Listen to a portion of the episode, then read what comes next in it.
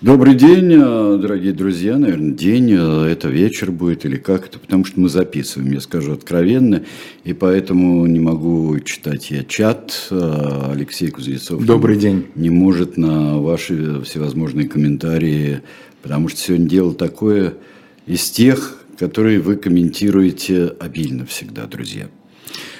Да. да, и я предлагаю сразу тему, потому да. что комментарии-то будут, люди друг с другом смогут общаться. Mm-hmm. Это запись не запись, но комментарий-то, я так понимаю, пойдет. Вот э, мне кажется, что один из вопросов, который интересно обсудить в связи с этим делом, вот э, кому из э, книжных английских детективов вы бы поручили расследовать? Холмсу с Ватсоном, мисс Марпл или Эркюлю Пуаро? Потому что дело абсолютно вот этой эпохи, uh-huh. этого класса, стиля. Более того, какие-то фрагментики можно встретить в реальных рассказах Конан Дойля или Агаты Кристи. Это дело, которое получило в истории английской криминалистики совершенно четкое устойчивое название «Дело о зеленом велосипеде». Green Bicycle Case. И вот сейчас нам Саша э, покажет первую картиночку. Это не тот же самый велосипед. Но зеленый. Тот же самый велосипед собрать не удалось по ряду причин. Заднее колесо его так и не смогли найти. Но это зеленый велосипед той марки и той расцветки. Расцветка будет играть немалую роль, потому что, как это нам не покажется странным, в то время вот такая, такой цвет велосипеда был очень редким. Странно, потому да. что это вообще-то это, это британский гоночный зеленый. Ну вот Green Pea, да, зеленый горошек этот цвет назывался, и этот велосипед неизменно привлекал внимание, и это суду вроде бы должно было бы помочь, потому что многие свидетели на него будут обращать внимание. Понятно. Вот, тем не менее. Значит, но прежде чем мы э, поподробнее познакомимся с велосипедом, мы э, начнем знакомство с участниками дела. Значит, первая э, жертва, скажем так, единственная жертва, первый участник этого дела, вот перед вами вы видите э, фотографию, это Белла Райт. Ей 21 год, на дворе у нас 1919, только что закончилась Великая война, которую еще никто не называл Первой мировой. И Белла Райт очень такой хороший, яркий представитель нового поколения молодых британских женщин. Что это за девушки? Это девушки из э, самых, что ни на есть, low classes, потому что она старшая сестра в большой многодетной семье. Ее отец сельскохозяйственный рабочий, то есть он нанимался э, различным э, фермером, э, так сказать, на, на различные работы, то есть он неквалифицированный рабочий. И, в общем, э, у нее обычное такое непростое детство, уже в 12-летнем возрасте она вынуждена была бросить школу, потому что нужно было и матери помогать. Каждый год рождались братья и сестры, по-моему, в конечном итоге 8, что ли, детей было в этой семье. И нужно было хоть как-то там подрабатывать, она нанималась на какие-то работы. А затем война, и эти девушки почувствовали больше, чем женщины других более высоких классов, свою востребованность, потому что нужно заменить мужчин, ушедших на фронт. Да? И фабрики, которые раньше на них смотрели как на рабочую силу третьего сорта, вдруг начинают их ценить гораздо больше, и потихонечку растут зарплаты, и отношение к ним меняется, и те из них, кто обладает смекалкой, энергией, трудолюбием, кто дисциплинирован, кто вообще умеет учиться, учиться и так далее, тот оказывается в достаточно выигрышном положении. И Белла Райт как раз такой человек – все, кто ее описывал, свидетели, а их было много, это ее родня и близкие, и дальние соседи, все, в общем, сходились на том, что она была очень живой, очень общительной, очень расположенной к людям, всегда готовой там помочь, подменить подругу на смене, соседям какое-то одолжение сделать, еще что-то со своими младшими братьями и сестрами замечательно обращалась, обходилась. И она сначала во время, в начале начале войны. Она устраивается на не очень высокооплачиваемую работу, она работает на фабрике, где изготавливают различного рода одежду, а затем ей удается перейти на гораздо более привлекательную работу на фабрику резиновых изделий. В основном там шины угу. делают.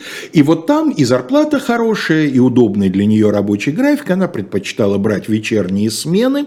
А утром у нее там были всякие подработки, она на почте помогала, какие-то посылки развозила. В общем, жила насыщенной жизнью. При этом э, это время начинающейся сексуальной революции, не в том смысле, в котором люди обычно себе представляют сексуальную революцию, они себе представляют Камасутру. Ничего подобного. Сексуальная революция – это быстрое изменение положения женщины в обществе. Это время, когда то девушка... Это не то, что 60-е годы, да? Э, ну, это первая волна да, угу. 60-е будет вторая, может быть, более громкая, может быть, более мощная, но первая, как ни странно, в каком-то смысле более радикальная. Эм, исчезает это представление о том, что девушка, порядочная девушка, должна сидеть и ждать, пока на нее обратят внимание молодые люди, они обратят, ну, значит, на все Божья воля, да, нужно завести кошечку и, так сказать, доживать свой век приживалкой. Ничего подобного. Можно знакомиться, можно общаться, не рискуя уже там там столкнуться с таким радикальным осуждением. И вот у нее и в личной жизни все вроде как складывается. У нее есть жених некий Арчи Ворд. Он моряк, кочегар, если не ошибаюсь, на военно-морском учебном судне. И в скорости он, по идее, должен демобилизоваться. Они планируют пожениться. Но вроде как это всплывет наследствие. Она то ли маме, то ли кому-то из Э, подружек говорил, что вот еще какой-то офицер за ней ухаживает и на мотоцикле там ее на собственном катал. То есть у нее вот, так, ей 21 год, у нее вот этот вот интересный период жизни, когда все впереди, война закончилась, да, вот где все это происходит? Сейчас Саша нам покажет карту. Карту да. Это, это Лестер, конечно. Лестер, да. да. Лейсестер это буквальное прочтение, ну, да. да. Это, это Но это не я делал эту ну, карту. я понимаю, да. Я да, только да. нанес, эм, значит, вот э, э, место, район, где это все происходило. Little вот эти шест, да. шест, шестиугольничек, да, там деревушка Литл Стрэттон, но у нас будет более крупная карта в ближайшее время, на которой мы посмотрим посмотрим, это важно, передвижение в этот день. А так это самый-самый центр Англии. Не Великобритании, а именно Англии, вот, да, так сказать, южной части э, острова Великобритания. И то есть это такая милая, небогатая, но нельзя сказать, что и трущобная сельская местность. Там проходит старая римская дорога, собственно, тело будет обнаружено прямо на ее обочине. Эм, там э, такие пасторальные пейзажи, живые изгороди, в общем, все, что нужно для хорошего английского детектива. Да?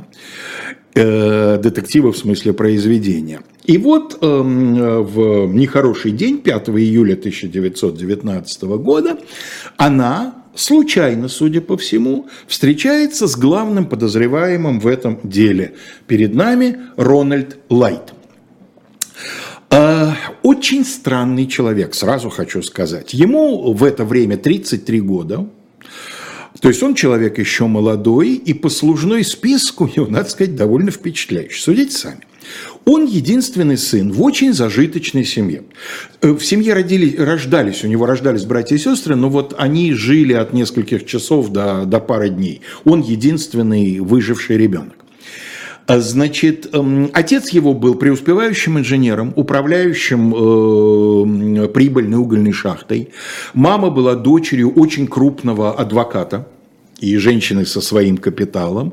И, видимо, потому что вот он единственный выживший ребенок в семье, с ним носились как с вот, самой большой драгоценностью. То есть он рос в роскоши, он рос в любви, но есть законы класса. И эти законы класса диктуют, что мальчика нужно отдать в частную школу, естественно, школу-интернат, boarding school, конечно же. Его отдают в престижную, дорогую частную школу, он в ней учится.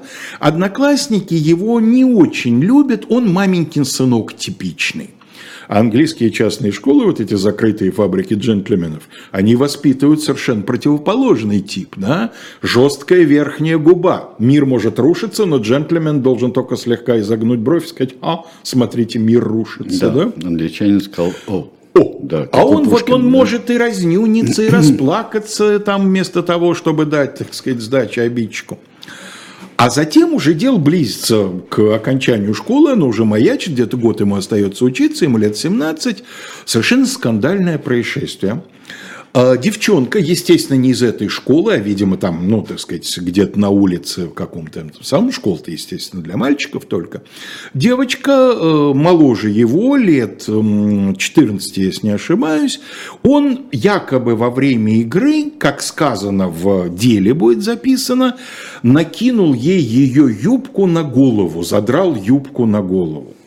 Но как я встретил в одном английском значит, источнике э, утверждение, что это явно совершенно understatement, то есть слишком мягко сказано, то есть явно там было что-то более...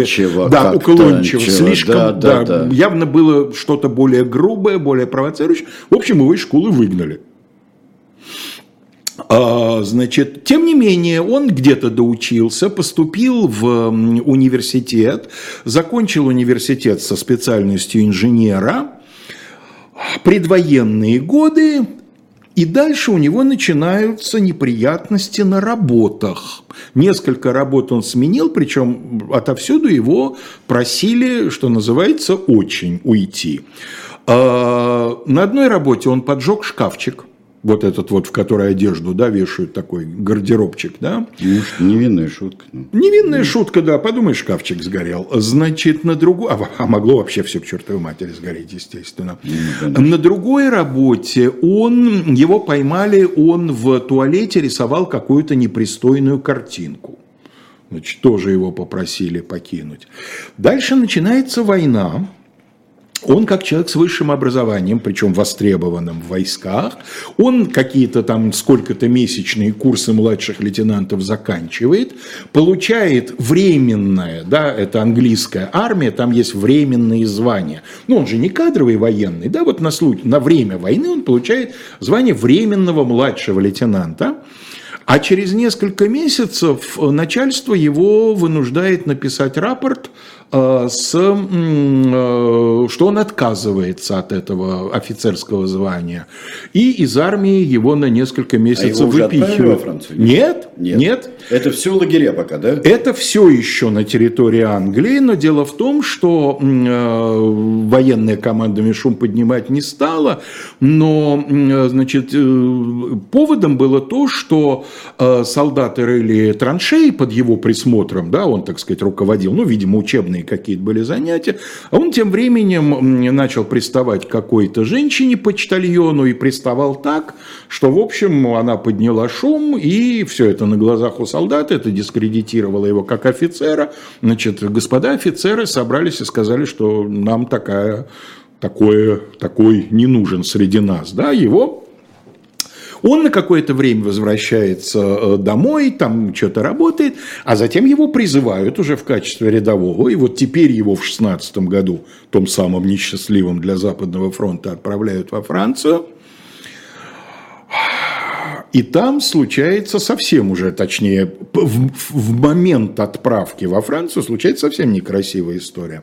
Его часть готовится во Францию, известно, вот ребята со дня на день, все уже сидят на саквояжах этих, но не саквояжи, как вот эти баулы, да. которые у солдат, да, секс, они все равно называются. Мешки. Мешки. И вот вроде как завтра утром нам э, грузиться, команда отбой, не грузимся.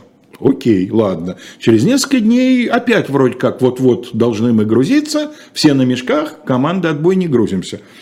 И э, всплывает, что он каким-то образом, значит, получив какой-то доступ в штаб, каким-то, видимо, ключам, он послал от имени старших каких-то командиров две поддельные телеграммы о задержке отправления своей части. То есть не хотелось ему туда, значит, в окопы куда-нибудь значит, под Верден, да, и он себе, а заодно и своим боевым товарищам устроил такие вот отсрочки.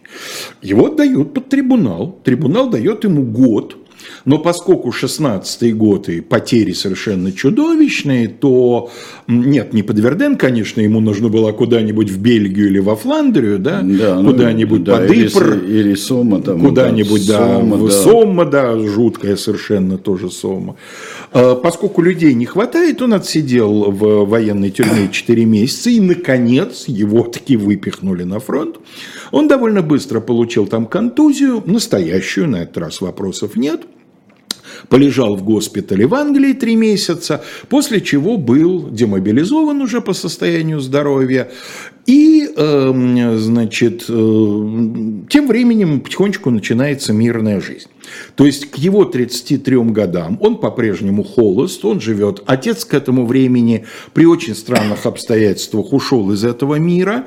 Когда сын вернулся вот с первый раз без чести и славы вернулся из армии, папа э, выпал э, из окна третьего этажа то ли это было самоубийство. А, официально в коронерском заключении, что вот потерял, там зачем залез на подоконник, закружилась голова, потерял равновесие. То есть несчастный случай. А физически он был силен, этот парень? Он был среднего телосложения, но нормального. То есть молодой 33-летний мужчина без каких-то физических изъянов. То есть, ну, видимо, достаточно силен. Угу.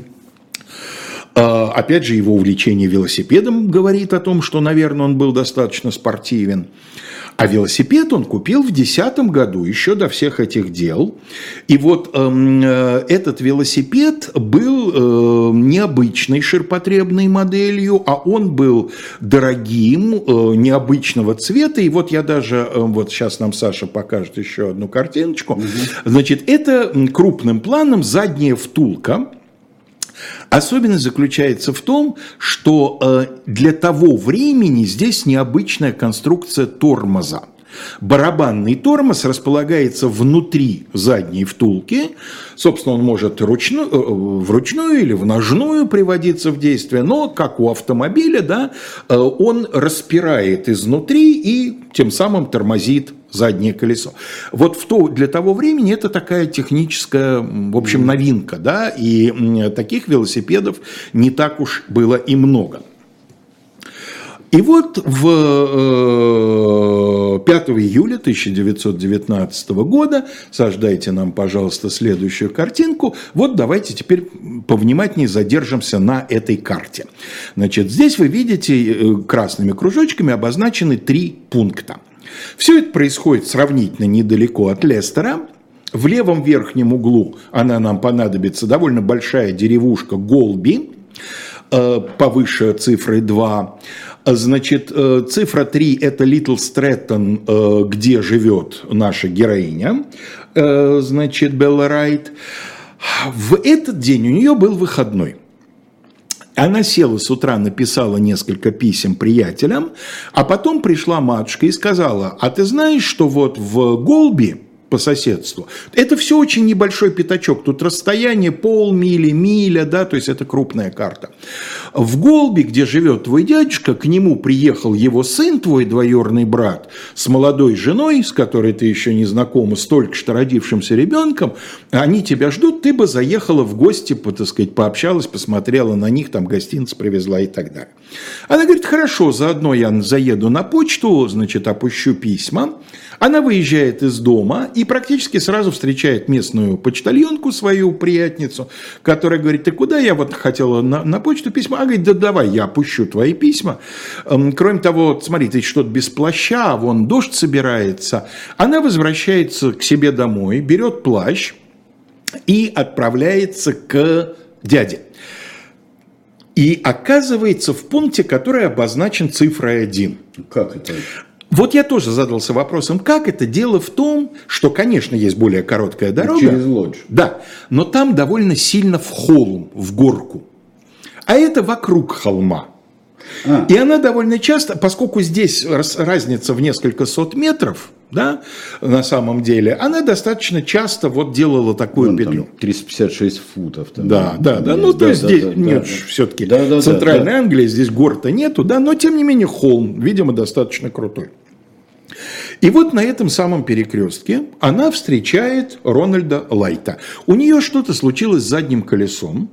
Как он сам потом рассказывал, когда он наконец начнет давать признательные показания, это произойдет совсем не сразу.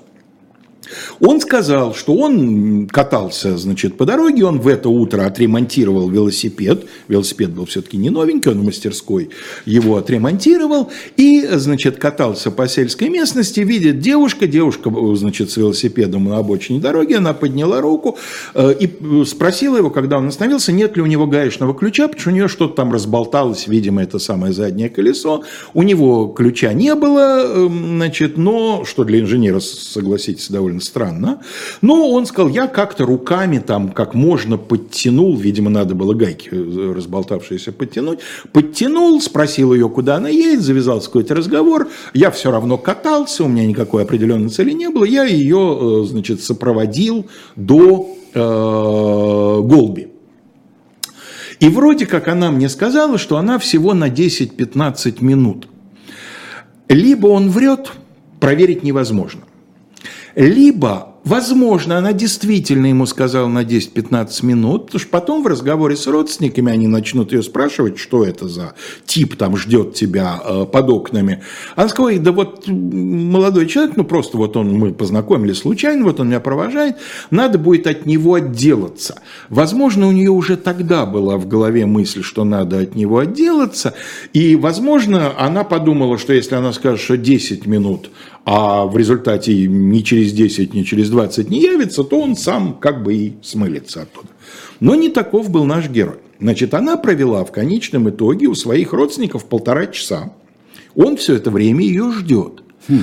Настолько, что это вызвало вопросы у родни. Ее дядя, суровый человек, тоже работяга такой, одноногий у него деревяшка, как у, э, сказать, пирата Сильвера. Он как раз в это время ждет доставку. Ему зеленщик привез овощи. Он этого зеленщика спрашивает, а это что за тип там стоит на, на, на противоположной стороне улицы? А, говорит, я видел этого типа, он твою племянницу сопровождал до, до вашего дома. Дядюшка, руки в боки, значит, к племяннице, а что это за молодой человек, почему, не знаю, у тебя жених есть? Вот тут-то она рассказывает, что вот случайно познакомились, но она сказала, что нет, он, мы разговаривали о погоде, он, так сказать, вполне по-джентльменски себя вел, надо бы его на обратном пути sleep him off, она сказала, да, избавиться от него. Ее двоюродный брат вышел, с ним поговорил. Тот на него произвел совершенно нормальное впечатление. Да, вот я ее просто, вот ничего такого. Да. А, потом двоюродный брат э, скажет, когда этого человека начнут искать, значит, мне показалось, что он лондонец, он вроде как упомянул, что он из Лондона, у него действительно легкий вот кокни этот лондонский акцент. И брат двоюродный его очень подробно описал – помятый серый костюм, черные туфли, серая мягкая шляпа, галстук, рост примерный. 5,8 э, фута, это где-то... Нет, не 80, а 5, 5, 5 футов 8, 8 дюймов. дюймов да. Конечно, конечно. 5 футов 8 дюймов, да, примерно где-то 174 сантиметра, то есть он немножко ниже среднего роста, который в то время где-то 176. Вот, э, обычного телосложения, никаких особых примет. После этого, как он будет утверждать, опять же, когда будет давать показания, он ее проводил из Голби до пункта, до развилки, до пункта номер два. И там она с ним попрощалась, сказала, что она едет домой. Он развернулся и поехал через Голби обратно в Лестер, к себе, в сторону своего дома. Он так утверждал с начала наследствия. Ну, собственно, и потом он так будет утверждать на следствии. Значит, э, прошло 30 минут с момента вот этого вот их гипотетического расставания, и э, пастух который гнал, дел был уже вечером, который гнал своих коров вдоль дороги, вот той дороги, которая циферкой 3 обозначена, mm-hmm. да, это вот та самая старая римская дорога с мягким таким из известняка покрытием, да, он вдоль нее гнал коров обратно в Литл Стрэттон, где у них, собственно, их коровник, да, а сам он их сопровождал на чем-то вроде мини-трактора, такого у него была как, как, какая-то э, машина. А нет, вру, э, лошадью был запряженная Лошадь, тележка. Да. Да. Угу. Он сел в этой тележке. И э, на обочине дороги он увидел что-то такое довольно яркое. Ему показалось, что сначала, что это попона с лошади слетела на обочину травянистую. Но когда он подъехал поближе, он увидел сначала велосипед, а потом девушку, голова которой была залита кровью, лежащая на обочине дороги. Он схватил девушку, собираясь бежать с ней в деревню. Сначала не понял, что она уже не жива, поскольку тело было еще теплым. Но потом, когда он на руки ее поднял, голова откинулась так, что он понял, что уже можно особенно не торопиться. Он отогнал коров куда-то там на, на соседнюю лужайку. После чего отправился в соседнюю деревушку, где находился э, местный участковый констебль. Звали этого фермера Джозеф Коуэлл. И вот около половины одиннадцатого вечера, темно уже, хотя и июнь, но темно, июль, темно уже. Около половины одиннадцатого вечера местный констебль Алфред Холл, опытный полицейский с 11-летним стажем, успевший повоевать э, во Франции и вернуться к своим обязанностям – он прибывает на место, ни черта не видно, значит, они вместе с э, Коуэллом перенесли ее тело, там рядом была какая-то заброшенная часовня, но запирающаяся. Они нашли там свечки, зажгли эти свечки, ну, окровавлено, никаких следов насилия, одежда не разорвана. Опознать они ее не опознали, потому что лицо залито кровью. И они решили, что надо эм, все это, так сказать, отложить. Э, да, доктора он выз... еще когда полицейский отправлялся осматривать место происшествия, он сразу заранее вызвал доктора. Приехал местный доктор, тоже посмотрел, говорит, ну, черт ее знает, я предполагаю, что у нее, и дальше вот я с английскими работал источниками, значит, хеморрагия, слово, которое... Кровотечение. Кровотечение, да, но как я понимаю, ну, не может просто взять и ни с того ни с сего открыться кровотечение. Видимо, он имел в виду... Потеря крови. Э, Очень большой от чего-то. А? Да, но имеется в виду причина, вот что случилось, что, он, насколько я понял, он предположил, что у нее случилось что-то вроде гипертонического криза, кровь бросилась в голову. Она потеряла сознание, упала вместе с велосипедом и разбила себе голову. Вот так вот он, так сказать, первоначальное было его предположение. Но в его оправдании надо сказать, что... То есть кровоизлияние здесь. Да. Что-то вроде, да. Что очень, эм, э, значит, э, трудно было какие-то там даже предварительные диагнозы ставить. Ну, они заперли тело вот в этой самой часовенке, разошлись, договорились там на следующий день, но э, Альфред Холл, он оказался чрезвычайно добросовестным полицейским, и идя домой, он продолжал думать о том, что нет, что здесь не так, как-то вот что-то у него не укладывается в обычное такое вот происшествие на дороге, несчастный случай. Он всю ночь, что называется, промучился. Вообще, забегая вперед, он много лет впоследствии будет писать об этом деле, предпринимать там какие-то усилия, чтобы это дело не отправляли в архив и, и так далее. То есть он вот, для него оно окажется делом жизни, что называется. И он на следующее утро, рано-рано, прям в 6 утра, пришел к этой самой э, часовне, э, значит, доктора не было, и он пошел осматривать место происшествия еще раз. И он начал буквально его по, по, по дюйму квадратному прочесывать.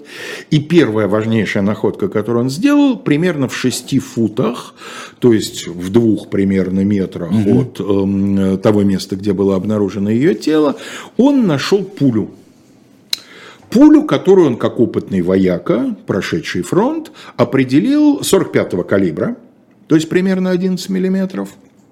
Пуля была, в общем, если бы он ее сейчас не нашел, то, возможно, ее вообще не нашли, потому что она уже была слегка втоптана в землю, он, в общем, ее там даже выковырил, коровы по ней прошлись, по этой пуле. Но, тем не менее, он ее нашел, начал осматривать местность дальше и сделает еще одну странную находку, которая, мне кажется, позволяет дать этому делу еще одно название. Я бы его назвал «The Unnecessary Crow Case» – дело о вороне, которой там не должно было быть. Он обнаруживает, уж не знаю на какой поверхности, может быть, вот на этой меловых, э, так сказать, поверхности дороги белой, он обнаруживает следы крови в форме птичьих следов. Ну, вот такие вот лапки птичьи, ну, только, да, да, только, да. только кровавый след. Понимаю, да. да. Этот кровавый след приводит к какой-то изгороди, обычный такой вот от коров, да, то есть просто жердочки, и на э, вершине ворот, то есть, ну, тоже деревянные жердочки, тоже следы крови. А еще через день, при третьем, уже совсем уже таком прочесывании места происшествия, еще в нескольких метрах дальше обнаружат мертвую ворону. От чего умерла Да вот непонятно, честно говоря, я очень пытался найти э, какие-то более м, такие детальные объяснения. Было ли исследована тушка вороны, не была она исследована, чего. Но эта ворона нам как ты понимаешь, пригодится еще. Ну да, я подозреваю. Да. да. А тем временем, а тем временем полиция вовсю по раскра- раскручивается э, маховик полицейского расследования, потому что доктора которого полицейский э, Холл все-таки заставил как следует выполнить свои врачебные обязанности. Он за шкирку притащил, что сказал, ой, да нет, у меня сегодня визитов много, я сегодня не могу. На что Холл сказал, ну тогда я к другому врачу обращусь, и этот, видимо, так сказать, боясь там конкуренции, дурной славы или еще чего-то, он согласился, ну ладно, пошли. Они пришли к телу в эту самую церквушку, и э, доктор начал э, смывать кровь с лица лица, и под левым глазом они обнаруживают входное отверстие от пули, а на затылке, как положено большего размера, выходное отверстие. А к этому времени пуля уже есть. И начинает потихонечку складываться пазл, вовсе никакого не прилива крови к голове, вовсе никакого не падения с велосипеда, убийство. Cold blood murder. Да? А, значит, назначается, естественно, как положено, заседание коронерского расследования, инквест так называемый. Очень добросовестно местный, местный коронер заслушал врачей. А, врач высказал предположение, что выстрел произведен из револьвера с небольшого расстояния, в несколько метров. Потом это заключение будет оспорено в суде э, экспертами уже более серьезными. В частности, они укажут на то, что расстояние скорее превышало 10 метров, потому что вообще никаких следов осаждения пороховых частиц э, на ее лице нет. А в то время еще черный порох используется. И вот при выстреле с близкого расстояния на коже находили не сгоревшие частички пороха, которые, это такой очень известный ободок осаждения, значит, э, эффект эффект. Э, кроме того, э, судебные медики, уже более квалифицированные, чем деревенский доктор, они сказали, что расстояние явно было побольше, чем 2-3 метра, потому что иначе входное отверстие было бы больше. Но это сомнительный вывод, потому что все зависит не столько от расстояния, сколько от начальной скорости а полета пули. стреляли, непонятно было? А, Хороший вопрос. Сейчас про, про него тоже будет. Дело в том, что правильно, 45-й калибр – это довольно большой да, разброс, причем э, таких массовых видов оружия. И вот эта пуля, патрона-то нет, есть только пуля, да? А, нет, э, в смысле Нет гильзы, гильзы да. Поэтому э, пороховой заряд непонятен, так сказать, э, а э, сама пуля подходит и к некоторым маркам револьверов, в том числе к самому распространенному армейскому Уэбли, который практически вот э, штатное, так сказать, оружие офицеров и унтер-офицеров британской армии, и к некоторым винтовкам. Вопрос. Значит, э, к этому времени полиция, поняв, что убийство, опрашивает всех, кого можно, сельская местность, свидетелей довольно много, и, кроме того, матушка заявляет, что у меня дочь не ночевала дома, и довольно быстро ее опознали, как Беллу Райт.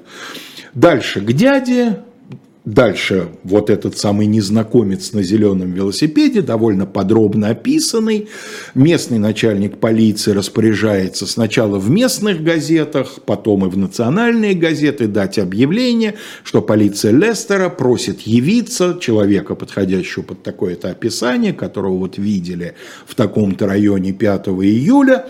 Э, одновременно объявляется вознаграждение в 5 фунтов, не маленькие деньги по тем временам. Любому, кто сообщит какую-то важную информацию, начинают тянуться свидетели. Естественно, опрашивают всех владельцев велосипедных мастерских и владельцев э, лавок, где торгуют велосипедами. Ничего особенного пока не находится. Но один владелец велосипедной мастерской вспоминает, что ровно в тот самый день с утра у него джентльмен, подходящий под это описание, ремонтировал зеленый велосипед.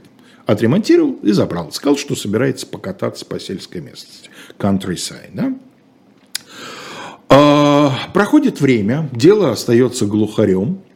Но 23 февраля следующего 2020 года по расположенному не очень далеко, в нескольких милях, э, Union Canal, знаменитый, да, э, на конная упряжка тянет баржу с углем, обычное дело, и тросом этой самой баржи... Да. А, давайте-ка прервемся, дорогие друзья.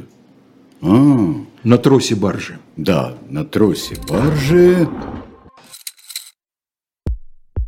У нас есть парадоксальная ситуация. Это непросто, потому что останется в истории. Ну, Владимир Борисович, вы прям как ребенок. У вас есть лучшие средства обороны? Нету.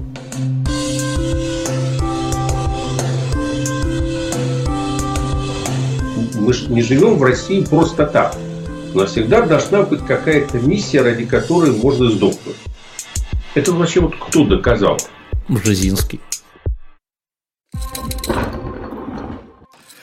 На тросе. И трос баржи цепляет что-то с поверхности воды Значит, этот самый владелец повозки и баржи, чертыхаясь, лезет снимать и обнаруживает, что это рама зеленого велосипеда. И он вспоминает, что он в газетах читал что-то такое. Он, значит, да, а к этому времени вознаграждение до 20 фунтов выросло, а за 20 фунтов владелец баржи с Юнион Канела, так сказать, способен на гражданские подвиги. Он рысью в полицию, полиция рысью на место обнаружения всего этого самого, запускают водолазов и обнаруживают, почти все части зеленого велосипеда, кроме заднего колеса, вот с этой приметной тормозной втулкой, да, необычной для того времени, обнаруживают э, кобуру из-под уэбля армейского и обнаруживают десяток э, револьверных патронов, тоже от уэбля. Номера серийные с рамы спилены. Но на втулке переднего колеса в малоприметном месте остался серийный номер, которого, о котором владелец, видимо, просто не знал. Э, в то время велосипеды регистрировались и при продаже тоже. И довольно быстро выяснилось, что в 2010 году этот велосипед купил мистер Рональд Лайт. Ну, дальше, как говорил Холмс, найти учителя в Англии несложное дело. Он за два месяца до этого устроился учителем математики в какую-то там школу. Его под белые руки и прямо в школе и повинтили. Сначала он говорит, нет, не видел, не был никогда, ничего, велосипед не мой, я не я, кобыл не моя. Но свидетелей найдется столько, которые его опознают, в том числе родственники убиты, да, это тот человек, да, это тот человек, да, это тот человек. А к этому времени ему предъявили обвинение, ему дали очень опытного адвоката, сэра Эдварда Маршала Холла, человека, который к этому времени уже имеет прозвище среди британских адвокатов «The Great Defender», «Великий защитник». И Эдвард Маршал Холл ему говорит, значит так, не, вот тут мы валять дурака не будем, да, свидетельств против вас множество, э, надо признаваться – Свидетельства косвенные, я с ними разберусь, но в этом надо признаваться, что если вы будете запираться в очевидных вещах, это на присяжных произведет совершенно отвратительное впечатление. В чем он признается? Он признается, да, они покатались. Вот, значит, он ее случайно встретил, ей нужен был гаечный ключ. Да, он да, стоял там. Да, он стоял, да. он беседовал с ее двоюродным да. братом. Да, мы расстались вот на этой самой, значит, развилке, и я поехал к себе дальше в Лестер, и больше я никогда не видел. Но я в газетах через три дня после убийства прочитал, прочитал свое описание, прочитал про пулю, прочитал про велосипед. Я понял, что меня будут обвинять, что мне не отвязаться. Я велосипед сначала спрятал на антресоли, потом достал его через несколько месяцев с антресоли, разобрал, утопил в канале – там же утопил кобуру, утопил патроны, а револьвер. А револьвера у меня не было. Да как так? Ну, очень просто. И дальше он сплел историю, на мой взгляд, абсолютно ни в какие ворота не лезущую. Якобы, значит, это было его табельное оружие. Э, да, а на кобуре номер, естественно, инвентарный, это же армия. И армия подняла свои архивы, да, это кобура от его Уэбли. Говорит, да, но я, дело в том, что когда я во Францию отправлялся, я револьвер с собой взял, а кобуру нет.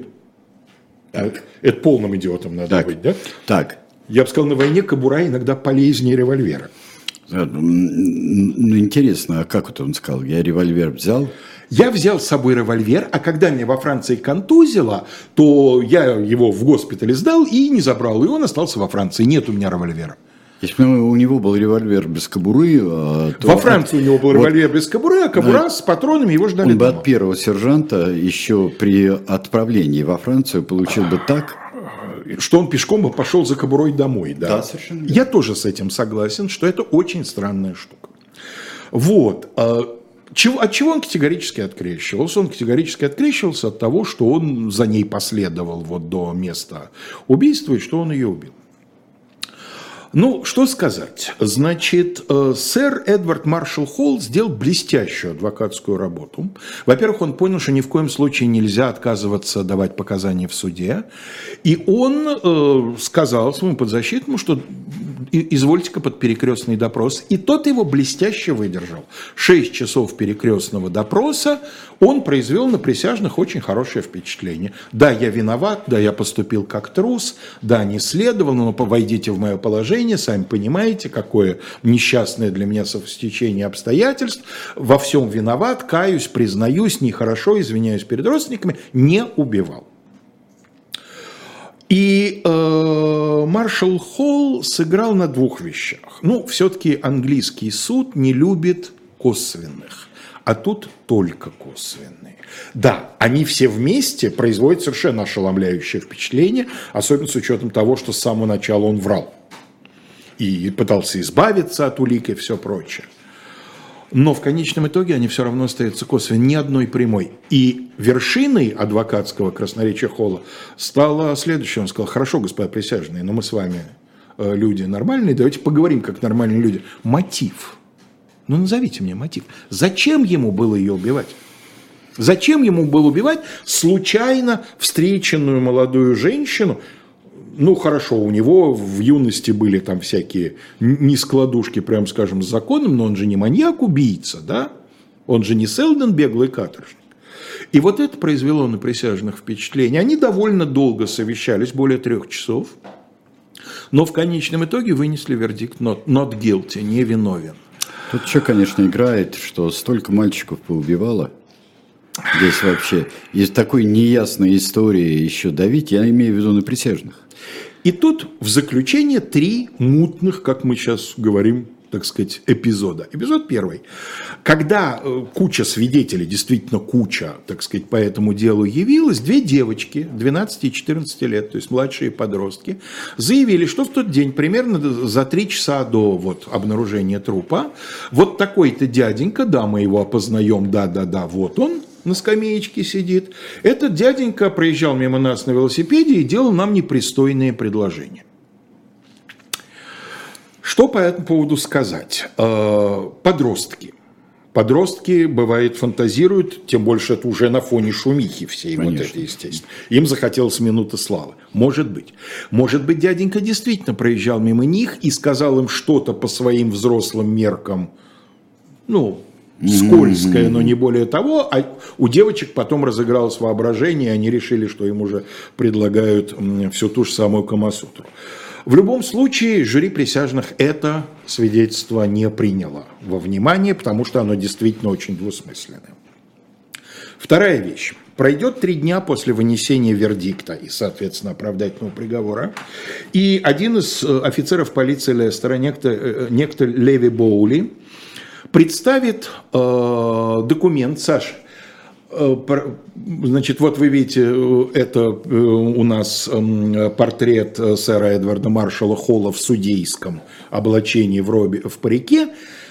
Вот это, да. А нам еще сейчас понадобится, эм, это суд, нет, газета, ну это просто газета, одна из газет. Вот так выглядела битком набит зал суда, это Лестер Холл.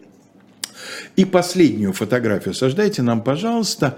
Вот это вот э, доклад, э, не доклад, рапорт, напечатанный офицером полиции Боули о том, что незадолго до суда, но уже в процессе следствия, без свидетелей, когда он остался один на один с Лайтом, тот ему сказал, что я действительно проводил ее до дома, я начал хвастаться револьвером, я случайно в нее выстрелил. Но, А да, но ты никогда этого не докажешь. И вот здесь напоследок абсолютно ни на чем не основанная, но моя реконструкция событий. А, Это хоть что-то, потому что мотива у нас ну совсем никакого нет. А, Значит, он ее сопроводил до дома, да, то есть он оставался по-прежнему назойлив и настойчив. Исходя из того, что на девушек оружие производит впечатление, начал хвастаться револьвером. И вот не здесь ли получило смертельное ранение ворона? Вполне возможно, что демонстрируя оружие, он начал хвастаться своей меткостью, подстрелил, ранив ворону.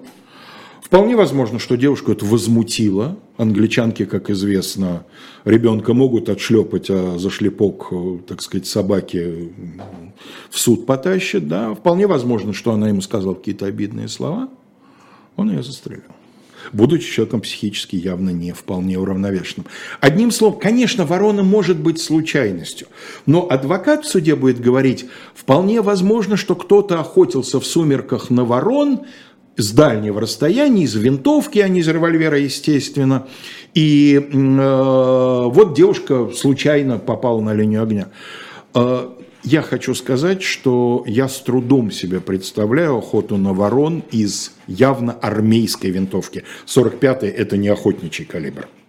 Ну да. Нарезной 45-й – это а, одно дело притащить с фронта Уэбли. Многие э, солдаты не сдавали свое табельное оружие. У английской полиции будут большие проблемы после Первой мировой войны. Много будет стволов. Но все-таки притащить винтовку армейскую – это немножко другой вид спорта. Так что эта история мне кажется не очень вероятной. А вот насчет того, что он начал выпендриваться, показал на вороне, какой он классный стрелок. Да, а мог, э, мог при этом э, и э, мог пальнуть по неосторожности. Ну, Что- по неосторожности, потому что- хотя, Потому что чу- чувствуется, что солдат он был тот еще. ну, по крайней мере, скажем так, он не проявил себя хорошим опытным солдатом. Ну да. Но в любом случае он проживет очень долгую жизнь. Доживет до 89 лет, умрет в 75 году. Боже. Да, он женится, все, так сказать, дальнейшая его жизнь более или менее сегодня известна, вроде в ней уже никакого криминала не было. Если бы разоблачили, если бы действительно там доказали или его вину, или полностью бы доказали его невиновность, я бы даже не, не великим классикам отдал бы. А Я бы отдал, ну, со смещением а, по эпохам, я бы отдал в замечательной серии одну из моих самых любимых а, убийств в Мидсомере. Потому что вот на, на, а, вот на фоне абсолютно идиллической, где только мычат коровы, это самый главный а, громкий звук, а, вот здесь всяко Мне бывает. все-таки кажется, что это скорее миссис Марпл, чем Аркюль Пуаро, Да, конечно. потому что здесь Мисс нужно Марпл. разговаривать с, род... с мисс Марпл, да, с родственниками и случайными свидетелями. Да, ну что же, ладно, оставим это загадкой, как, э, как это было в действительности. Может быть, наши слушатели займутся и распутают. Спасибо. Спасибо.